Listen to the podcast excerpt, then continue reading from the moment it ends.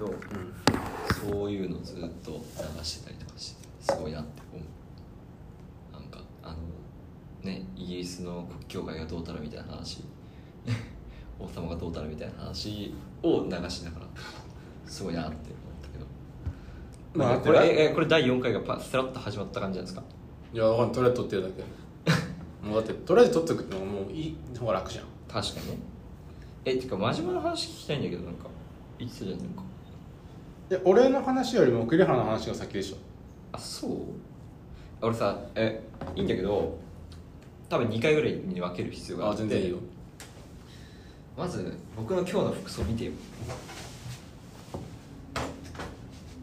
なんか俺それ見たことある気がするし見たことない気がするんだけど見たことあるお前。俺それ。これ？うこれ水着。ん、うん、俺キューバ行った時の水着ああそういうことか。だからなんか写真とかで見たのかうん多分写真で見たと思う。なんですけど最近僕はオフっていうかそのバイトない人で大体これなんですよ。なうん。でここれのここに至るまでの経緯っていうのがやっぱそのフィールドワーク行くまでの経緯って多分重なってるから行くまでの？行くまでの経緯はいはいはいはい。と重なってるから、うん。これはこの話はしたいなと思うわけですよね。服装の話ね。服装の話です珍しいファッション。ちなみにそれは、あのはい。何？えっ、と何？ごめん普通俺が知ってるファッションはやっぱテーマとかがあってあ着こなしみたいな感じだと思うんだけどそういうわけじゃないの。あのねこれ半分コスプレみたいなとこある。仮装大会ハロウィンのいやなんかコンビニ行くすぐ格好みたいな感じなんだけど普通。あこれこのジェスチャーあれか。伝わんないんだな。えっと今指を振ったんですけどえっとですねこれはですねテーマはバックパッカーです。でもなんかさはい。そういう人たちってさ、はい。ちゃんと靴は履いた方がいいんじゃない？それはそうなんだけど。うん。やっぱあの あのがあの真面目にしないでいなんかその やた少なくともサンダルにしてもねかかと付きのねやつの方がいいみたいな。そうそうそうそう手手羽だっけあそう僕が今履いてるこのこういうのとかねああそれもそうだね。そうそうそう。っていうの方がいいんだけど B さんの B さんしか持ってないので、うん。はい、あれなんですけどいやこれに至る経緯があってうん。やっぱねなんか身軽さうん。に多分やっぱ憧れがあるんだよね、だって前からミニマリストみたいに言って。るそうそうそうそう。初期がまずミニマリストなの。う初期っていうかまあなんだ？あれ大学3いやいや4年4年の始まりぐらい。んうん。3年の終わりから4年の始まりぐらいの時にうんミニマリズムに自分から洗脳されに行ったんだよね。というのは、うんうんうん。引っ越しがあると、うん引っ越しがあるぞってなった時に俺の部屋めちゃくちゃ物があって、うん。もうなんか散らかりまくってて、うん。あ のまあ布団だけ置ける場所あるけどみたいな。ゴミ屋敷的な？そうそうそう、まあうん。まあ、あの不衛生っていうゴミではないけど。ゴミではないけど本とかが散らばってるみたいな。本とか雑誌とかプリントが散らばってるっていう、まあ、よくありがちなうん。あれにまあなってて。学校のプリントは全部ゴミだけどな。何言ってるかなっていうような状況があってうん。それを変えたいなと思った時にてかあと単純に引っ越しだしなんかリセットしたいなと思ってうんでなんかその時多分ブログかなんかでミニマリズムとかそういうの見てうん。これだと思って、うん。でそのタイミングで5冊5冊ぐらいかな。ミニマリズムの本買ってえなんかさその時にちょうど流行ってたのもある、あ多分ちょうど流行った部分はある。まあ流行りきってる可能性があるちょっと前からだけど、うん。そうそうそう。ホットワードではあったよね。そうそう。それであこれミニマリズムだと思って。うんそれでまあ最初だから単純に片付けっていううん目的のためにミニマリズムに洗脳されに行ったんでね5冊ぐらい本読んで。うん。でそれを読んでるといやまあなんかまあ自自己啓発本みたいな感じなんだけど大体ね、うん。だけどまあこれなんか片付けだけの話じゃないなとは思ったのね。でそう書いてあるんじゃないの？あまあそう書いてある。んですよそう書いてあるから そう思ったの。そうそうそう。まあ洗脳されに行ってるからそうね洗脳されに行ってるから。であなんか生活費とかさまあいろいろもろもろのコストをダウンさせようみたいな話になになるわけよ。そのミニマリスト系の本って、はいでそれが、まあ、必ずしもいいかって言われるとちょっと微妙なとこあると思うんだけど、うん。のまあこれから、まあ、それこそね大学に行くことを考えてたからうん。経済状況が別に好転するわけじゃないということを知ってたので、うん。これは身につけるべき態度なんじゃないかっていうのをすごい感じた。うんうん。でね。で、まあ、基本的にやっぱだからいい食住みたいな話がここで出てくるわけですよ。ちょっと若干見えてきたでしょ多分この話の方向性。いやもともと見えてるよ。はいうん。わかりました。でまあそのまあ衣類はまあ持ってるんだけどうん。減らそうかなって思ったんだよね。うん。なんか固定した固定メンツで回していくっていう方向に舵をちょっと切ってみたいと思ったのね。うん。まあそれは今でもある程度つねあのつつながってる話なんだけど、うん。であと、まあ、住環境で言えば、うん。まあ、物をまず減らそうと思って、うん。何何が生活に必要なのかなみたいな。うん。なんかそういうところを考え始めた。うん。ね。でまあ住環境に関してはまあもうね実家暮らしですから、うん。何もないんですけど。っていうような状況から始まってでまあその物を減らすってことにまあ割とちょっとちょっとありがちなんだけどミニマリスト、うん。なんか物を減らせばいいってもんじゃないってみんなミニマリスト本本に書いてあるんだよ大体、うん。物を減らすのは大事だけど自分にとって何が必要かを考えるみたいな話がすごい書いてあるんだけど陥りがちなのはやっぱか物がををとにかく減らしちゃおうっていう、うん。依存症みたいな感じになるんだよね。それはダメなことなの？ダメなあんまり良くない。あじゃあなんかとりあえず減らそうじゃダメなんだまず。あままずそれはいいんだけどある程度減らしきってるなっていうところでまだ減らせるまだ減らせる。減らさなきゃ減らさなきゃって。なんかそう脅迫観念みたいになっちゃううん。のが危ないよって書いたんだけどまさにそういう時期があってなんかえ減らしたくてしょうがないみたいな。でも別になんかへいや捨てるほどではないよなーいついつ頃の話？4月えっ、と4年生の多分前半ぐらい。うん。前まあ中まあ4年生の前半からまた4年生1年間ぐらいそういう時期であって、うんっていうのがあってこれが第一段階の話だね。うん。で第二段階の話が去年うん。まあそのねコロナとかが始まって家にいる時間が長くなった。うん。そこの段階でただ減らすんじゃなくて住環境を整備しようって思い始めたんだよね。あ住環境っつってももう与えられてるから基本的になんか部屋とかはさ与えられてるんだけど部屋の環境を整備しようと思ってうん。減らすだけじゃなくてちょっと増やしてもいいから、その整備しようと思った時はう少なすぎたの。だって減らしてたわけですよずっと。あまあ少なすぎたわけじゃないけけじゃない思想もなく減らしてたみたいなあ感じ、うん。こうででやっぱさコロナとかで自粛だ、まあ、今も自粛ですけど、うん。だからなんか部屋にいる時間めっちゃ長くてうん。なんかおうち時間ね。テンション上がんなかったんだよね。で俺考えたの。別になんか俺カフェとか全然行くタイプじゃないけどうん。部屋カフェみたいにしたらテンション上がるんじゃないかっていう、まあ、安直な考え方をしてうんうんなんかいい感じにしようと思って。うん。だからなんかラグを買ってみたりうん。あのーまあちょっとねいろいろまあなんだろう。機械的な側面で言えば、うん。そのレーザープリンターを導入してみたり。レーザープリンターってわかる？えあれあんなすぐ導入できえ？3D プリンターではなくて？あ 3D プリンターではなくてあのなんだっけあのインクジェットのプリンターがうん。普通は一般的なんだけど、うん。レーザープリンターってなんかするのが早いやつ。あのだからその業務用のやつ。うん。え待って。えカフェカフェと レーザープリンターってあのいやちょっと違うんだけど違うんだけどまあまあまあ機能的な話をしてるよ今。雰囲気の話はもう終わってる。うん雰囲気の話はラグと、うん。あとデスクライトとかうん。をちょっと変えたの、はい。まあ、今思えば今思えばねフィールドワークを経験した今思えばうん。自分で作れた説あるなってすごい思うんだけど。それ今だからよそれまあまあまあまあ、まあ。ちょっとだから若干の後悔はしてる後悔っていうかまあなんかざちょっとなんかやりようあったなって気がしてるんだけど まあまあまあそれはいいとして。うん。でそうそれでまあやっぱさ部屋の中にずっといてでなんかさ大学からのさうん。やつも基本的にプリントの PDF が送られてくるわけですよ。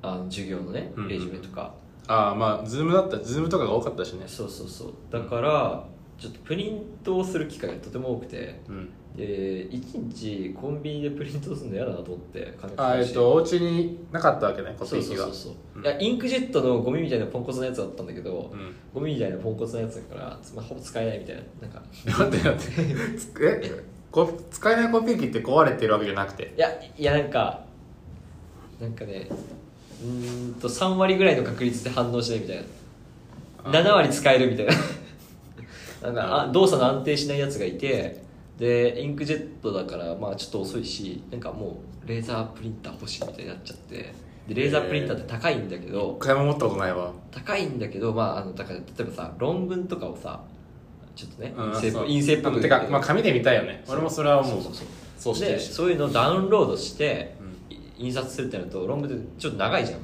ん。でそれをレーザープリンターでガガガガガって出して、うん。スッとスマートにやりたいなっていうよくわかん。ない願望ができて、うん。でいろいろ探した結果、うん。あのブラザーのあの1万2000円ぐらいのやつがあってえそん。なになん。か安いもん。なん。だあのねあの超単機能でだからあのスキャンがまずできないはいはいはいスキャンができないしカラーのプリントもできないで A4 しか出せないっていう、うん。超限定的なやつなんだけど今,、うん。今のところ一切困ってないんだけど、でもそのあれでしょ？その機能がシンプルなのもうん、そうなんじゃないの？まあまあまあまあそれはね余計、まあ、まあ本当は本当はそこは違う。のあの A4 以外もコピーできてほしいんだけど正直。正直ね。うん。あ,、まあ、あとスキャンできたらそれはそれで嬉しいんだけど、まあ、スキャンはね大体方法が他の方法があるから。スマホでできるそうんそうそうそう。だからまあなんとかなるって感じでっ今ていうようなのがまああのあったんですよね。うん。ででこれ第2段階はこれで終わりじゃなくてうん。俺その去年だから2020年のうん。4月8日からうん。始めたプロジェクトがあって、うん。まあ、これが第2段階の象徴的なプロジェクトなんですけどうん。あの、まあ、これ前も言ったけど寝袋で寝始めたんだよね。ああずっと言ってたね。あれなんかうんそう。あ今も寝袋で寝てんだけど、あの近々の寝袋第2弾をちょっとねやろうと思ってんだけどあの新しい寝袋をちょっと買ったので、うまあ、また消費してるって感じだけど。んそうだよ。まあ。そういうのもあるあるあるだと思うよねなんか。ね。結局買っちゃってるみたいな。買っちゃってるみたいなとこあるんだけど、まあまあまあまあちょっと置いといて、うん。そうまあ。そう。第2弾はキャンプだったのテーマが。あ身軽に暮らすって考えた時にキャンプじゃねって思ったの。いやもうてかキャンプってさもうみなんかもうなんだろう身軽の極みじゃんあれは。身軽の極みっていうかなんて言うんだろう。いろんなものをそぎ落とされてんじゃん。言いたいことわかる。日常生活は一応成り立つような形になってるけど、うん。いろんなものをそぎ落としてんじゃんあれ。不便さは高まってるまあなんかそのある意味。シティ要素は減ってるよね。あそうそうそうそう、うだそれだと思って、うん。やっぱあのーいろいろ考えた時にん。やっぱどう考えてもこれから実家から出て行った時にうん。まあなんだいわゆるなんだろう生活水準が下がるなっていうのは間違いなくあってうん。そうなった時に楽しく生活水準を落としたいっていううん。ことを思い始めたのね、うん。まあ、その第一弾がミニマリズムだったんだけどうん。もうちょっと楽しく生活水準を落とせないかなって考えた時にうん。キャンプだと思ったんですよね。キャンプ感覚で暮らしちゃえばうんあれキャンプってどう考えても普通に考えたらまあ生活水準落ちてるんだけどめちゃくちゃ楽しいっていう。まあ楽しいもんだもんね。そうそうそう楽しいと思わないつまらない人ってキャンプはしないもんね。そうそうそうそうう。ん。あれだと思って。でまずはその世界中どこでも同じ、あのークオリティの睡眠が取れるはずのうん。ものっうんていうのがまあ寝袋だと思って。うん。どこでも同じものを使えば。っうん。ていうので、まあ、俺そもそも中3の時のクリスマスじゃない？中3じゃない？中1かな？の時のクリスマスにあの寝袋を買ってもらってて。いそれは何でかって思った？やなんか寝袋欲しかったんだよなんかその時。寝袋欲しい中1あんま知らんけどなうん分かんないけど なんかオーストラリア軍採用みたいななんか。ちょっと若干若干あるあるあるあるね若干そういうなんかねちょっとアーミーっぽいやつね。アーミーっぽいやつをあとなんかそうそうそれを持ってたからそいつをちょそいつで寝てみようと思って今まで全然使ってなかったから。うん。で案外寝れるってことに気づくんですよね。でまあそっからまあまあこれまた消費の話なんだけどあの銀マットわかる？なんかさ寝袋の下に引くマットみたいなのがあるんだよ折りたたみ式の。サーマレストっていうところのえーっとさとなんとかゾルみたいなやつがあるんだけど。あのお弁当保温する的なあのアルミみたいな素材のやつ。アルミみたいなやつにちょっとクッションみたいなはい。付け足したやつようなやつがあって多分、ね、キャンプ好きの人はすぐ分かるんですけどうん。そういうのも買ってそれの上に寝袋を置いてでキャンプ用のそのいい持ち運びできる枕を買っこれ全部買ってるっていうね。本当にだからここまでの話が全部消費に偏ってるっていうのをまあその時はだからあれでしょあんまその買うことに関しては何も思ってない問題意識を持ってないっていう、うん。まあ今もてかまあ最近思い始め最近強く思い始めたそうそう思い始めたっていう、うんもうちょっと作れるんじゃねっていうことを思い始めたって話なんだけどまあそれはいいとして。でまあそれが第2弾でうん。まあ実際 あのキャンプも行きましたし。でもなんかさ俺もちょっと聞いてたけどさ、うん。キャンプ行ってるのってさなんか俺どっちかっていうと周りに誘われて行ってるだと思ってた。あ周りに誘われて行ったよ。周りに誘われて行ったけどやっぱ面白いなって思った。でも誘われたのはマジでラッキー。よかったんだ。うん。もともとその意欲があったから。そうそうそうそう。でそれで、まあ、料理をもうちょっと考え始めたんだよ料理のことを。はいはいはい。まあ実家暮らしだからさほぼほぼ料理作ってこなかったんだけどうん。いやメニューなんかある程度頭の中で作れるものがあった方がいいなって思って。うん。それでこれもまた消費の話なんだけどうん。あのねあキャンプ用の キッチングッズ買おうと思い始めて。はいはいはい。いいね。で、まあ、結局いろいろ考えた結果あのーまあ多分おそらく一人暮らしし始めたら、まあ、IH のやつ使うんだろうなって思った結果あのほとんどあのなんだメスティンとかさああいうの使えねえじゃんっていう発想になって、うん。で結局でも買ったのが、うん。あのーまあ、形まずは形からみたいな感じで絶対必要なものは買おうと思ってうん。結果包丁とうん。まな板を買うっていう、まあ、そのことをしたんだよね。うん。でまな板でそれはあのねあのキャンプグッズの中の包丁とまな板なあのまな板はあマジでこんぐらいの大きさで、の 俺には分かるけど。あまあパソコンぐらいね。パソコン。って、Mac ぐらい。マックぐらいの大きさ、まあ、正確に言えばもう正方形だからちょっと違うんだけへど、あじゃあ結構キャンプそういうアウトドアよりかロゴスのやつなんだけど、うん。だあー。ロゴスの竹竹製のやつで。竹？竹、えバンブーって書いてあっーうん、軽いの？たあの、まあ、軽いっていうかあの木に木の割にに乾きやすい。あ木って乾かなくて、はいはいはい。あのぐじゅぐじゅになって、はいはいはい。あの菌が繁殖して終わるみたいなパターンが多い多いみたいなんだけどはい、それが多少マシになってるってやつで、うん。で、まあ、小さめだし取り回しが良いと。でなんかここら、えっと端っこのところに一つ穴が開いてて、まあ、一応吊り下げられるようになってるとか,、まあ、なんかアウトドア感あるやつ、はいはいはい。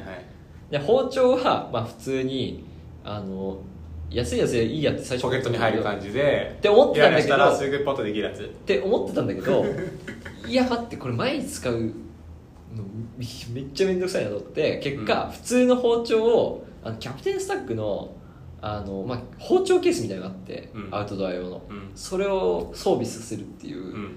ことにして、うん。包丁はなんだっけあの太郎じゃなくて小次郎だっけ？なんかなんなんかそんな感じの。うん。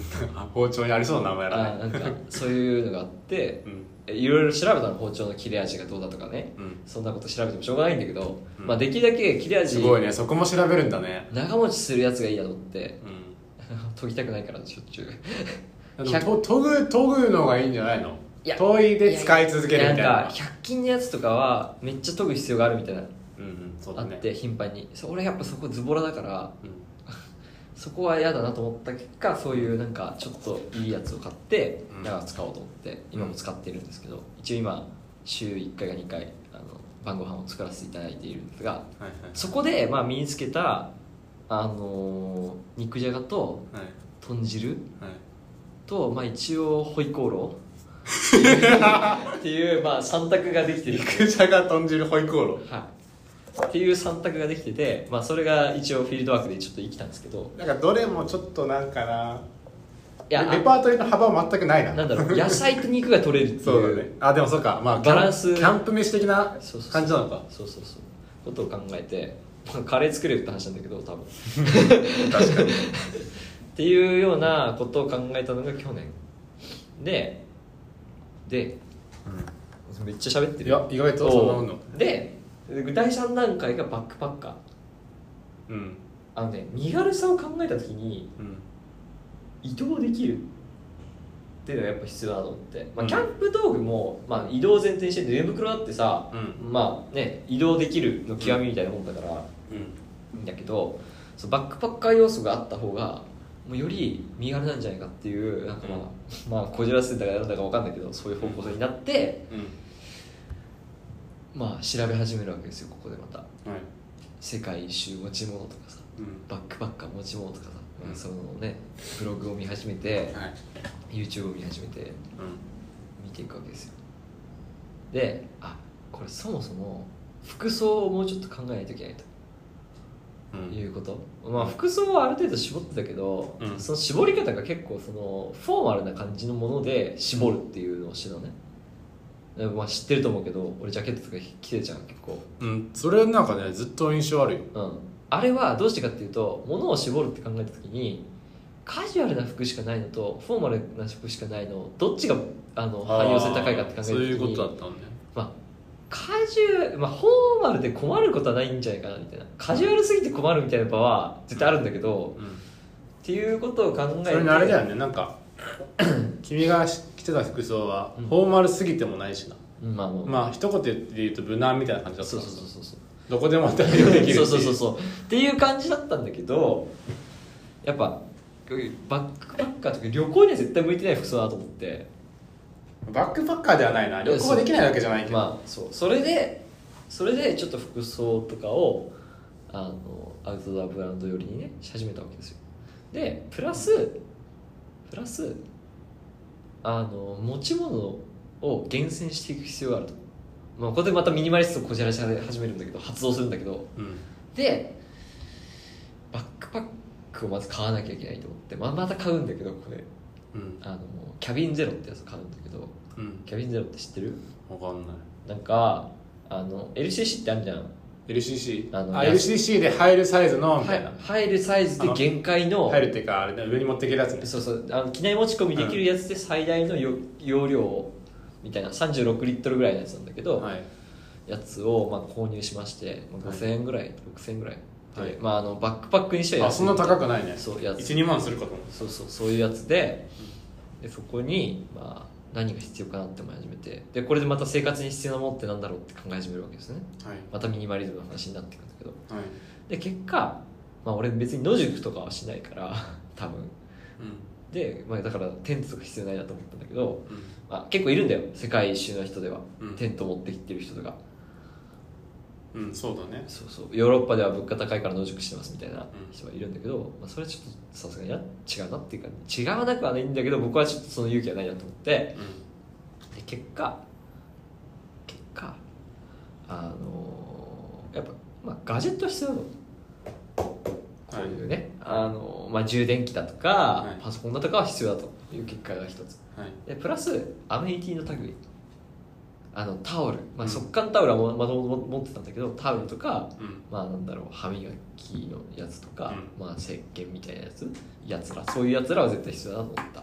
のと、まあ、まあ今考えるとこれも現地調達いいんじゃないか説が出てきてるんだけど今。まあ確かに。僕の中ではね。であとまあ服っうん。ていうことで、うん。この3つあれば生きていけるんじゃないかって思ってちょっと試してみようと。うん。思って、まあ、フィールドワークにうん。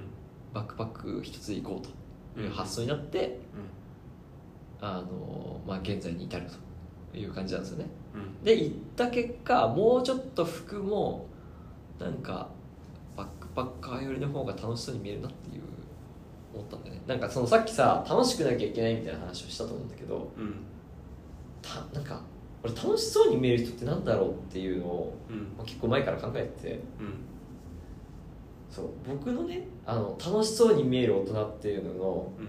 最初の例。大人も大事なの？楽しそうに見る人じゃなくて？うん、大人？大人っていうか学生じゃない人で、うん。自分より上？あの年上の人たちで先の人ね。先の人たちで楽しそうな人に見える人たちってなんだろうっていうのがあの、まあ、結構俺これね中学生高校生ぐらいから考えてる話で実は。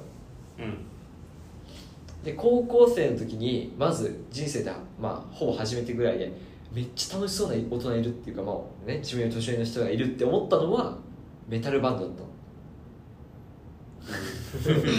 メタルバンドの人たちっていやまあや,、まあ、やばいイメージあるかもめっちゃしれない。メタルバンドの人たちのなんかその大人としてあんま見てないからさ。音楽の人って見てるから。ああそうかそうか。いやなんかめまあ実際ね多分大変なことたくさんあるんだろうけどめっちゃ楽しそうに見えるの、まあ、ステージの上とかだとね。そうそうそうそう、ん。であれだと最初思ったんだけど、うん。まあ、ちょっと慣れないなって思ったのね。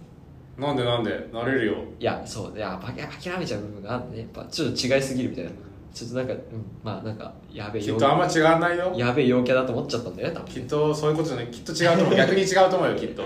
裏では 彼らは。まあねそうかもしれないまあ、うん。病んじゃう人もいるしね。うん。っていうのがまあ原体験としてあるんだけど、うん。ここ最近はやっぱなんか旅行してる人ってもうバックパッカーすげえ楽しそうに見えるんだよねなんか、世界中を回ってる人みたいな、まあ、自由に見えるまあ大変なことは絶対あるじゃあ分かったクリアの中では自由がある人が楽しそうな人っていうのに近いと。うん多分そう。でうんそう考えた時にまあなんかそういう服装をしてみたいなって思い始めて。でここ1週間ぐらいうん。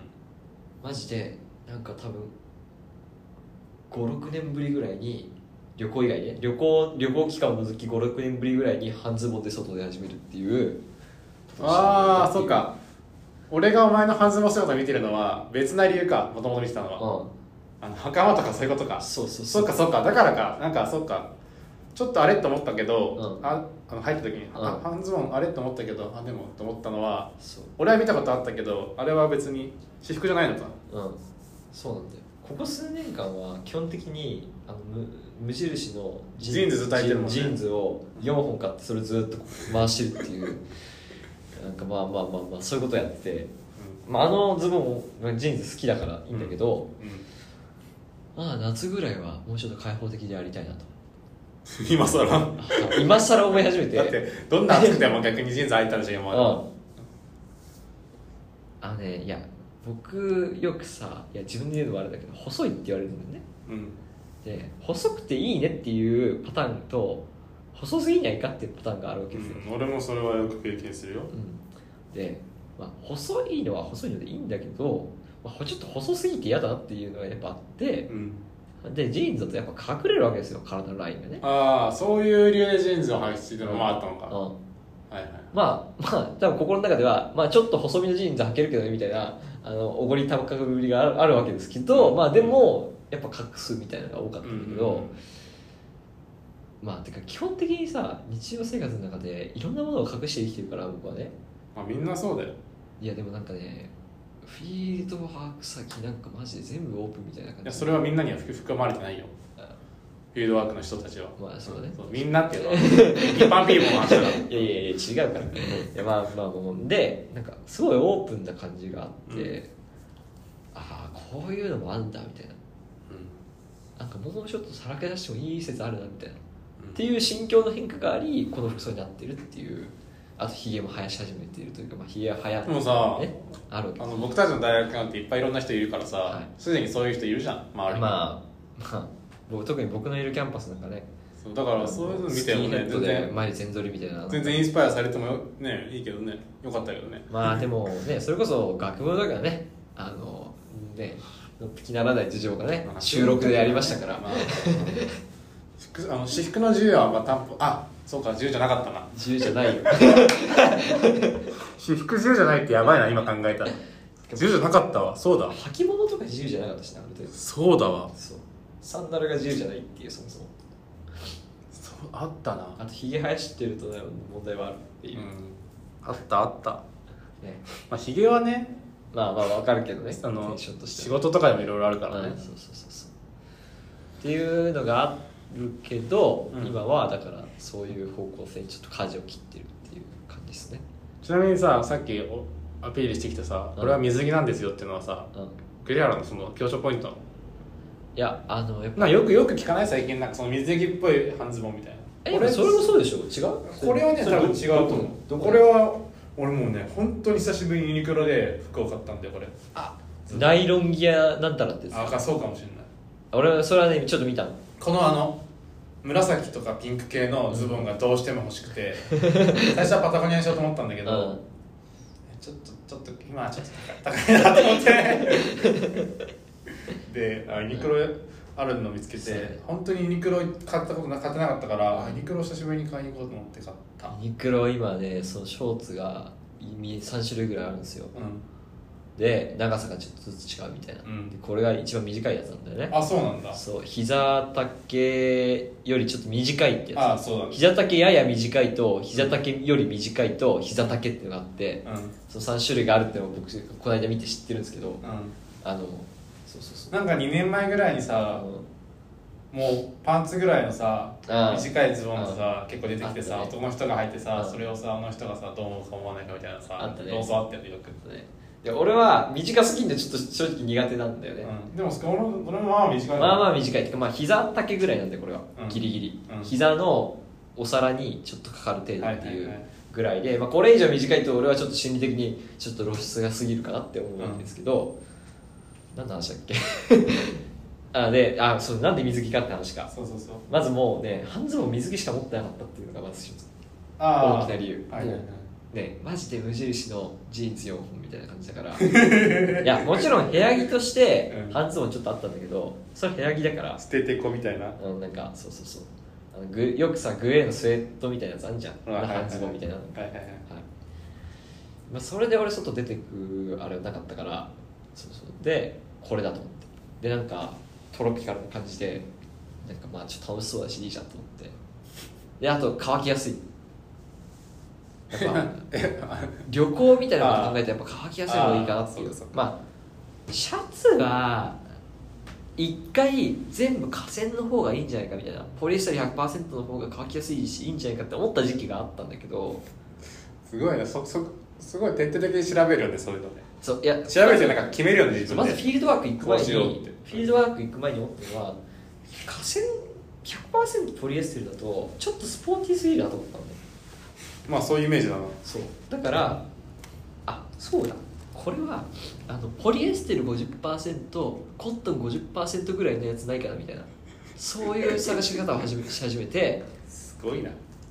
でまあなんかシェルテックっていうのがあってそれはまあコットンが60%ナイロンが40%みたいなやつとかなんだけどそういうのをまあ購入して、うん。あのフィールドワークに持ってったわけですよね、うん。でまあまあ乾きやすいわけですよ。うん。って思ったんだけどもっと乾きやすいのあるなっていうことで一回ポリエステル100%の方がいいんじゃないかって思ったんだけどうん。なんかちなんかねなんか違うなって思ったんだよね。うんで結果今はコットン100%になってるっていう。着心地はそっちの方がいいよね。うん多分まあ明らかにそう。でコットン100%がいいなって思って今今着てるやつが、まあ、また無印のやつなんですけどうん。っていうのが多くて。でもあれだよねなんか部活とかしてた頃さ、うん。やっぱさ部活ってあの中中学高校の時ね、はいはい中学校の時か、はいはい。運動で走るとさ、うん。ポリエステルの方がいいよねやっぱ。そうね。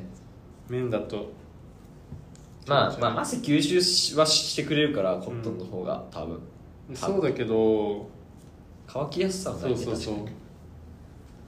まあ、特にサッカーとかそういうね球技とかバスケとかねだとやっぱね乾いてくんないと困るみたいなとこあるね。っていうのがあってでまあやっぱでもまあズボンは乾きやすい方がいいかなっていうどうせならね思ってあの水着がいいかなっていう水着を常用するっていう作戦に出てしまったその上上の T シャツの色は？あこれはねグレーなのはどうしてかっていうと、まあ、これダークグレーなんだけど あの普通のグレーじゃなくてダークグレーなんですけどこれはねむあの思ったのはそのこれまあこれまた2つあって理由が。うん。1つはまたバックパッカーの話なんだけどうん。バックパッカーは結構なんかあの黒を好むんですよね。俺のリサーチによると。というのは汚れが目立たないからっていう。旅中に汚れが汚れがつくんだけど汚れが目立たないから黒がいいみたいな話が結構出てくるんですよ。うん。白だと、まあ、やっぱすぐ汚れちゃうみたいな。っていうのが一つ。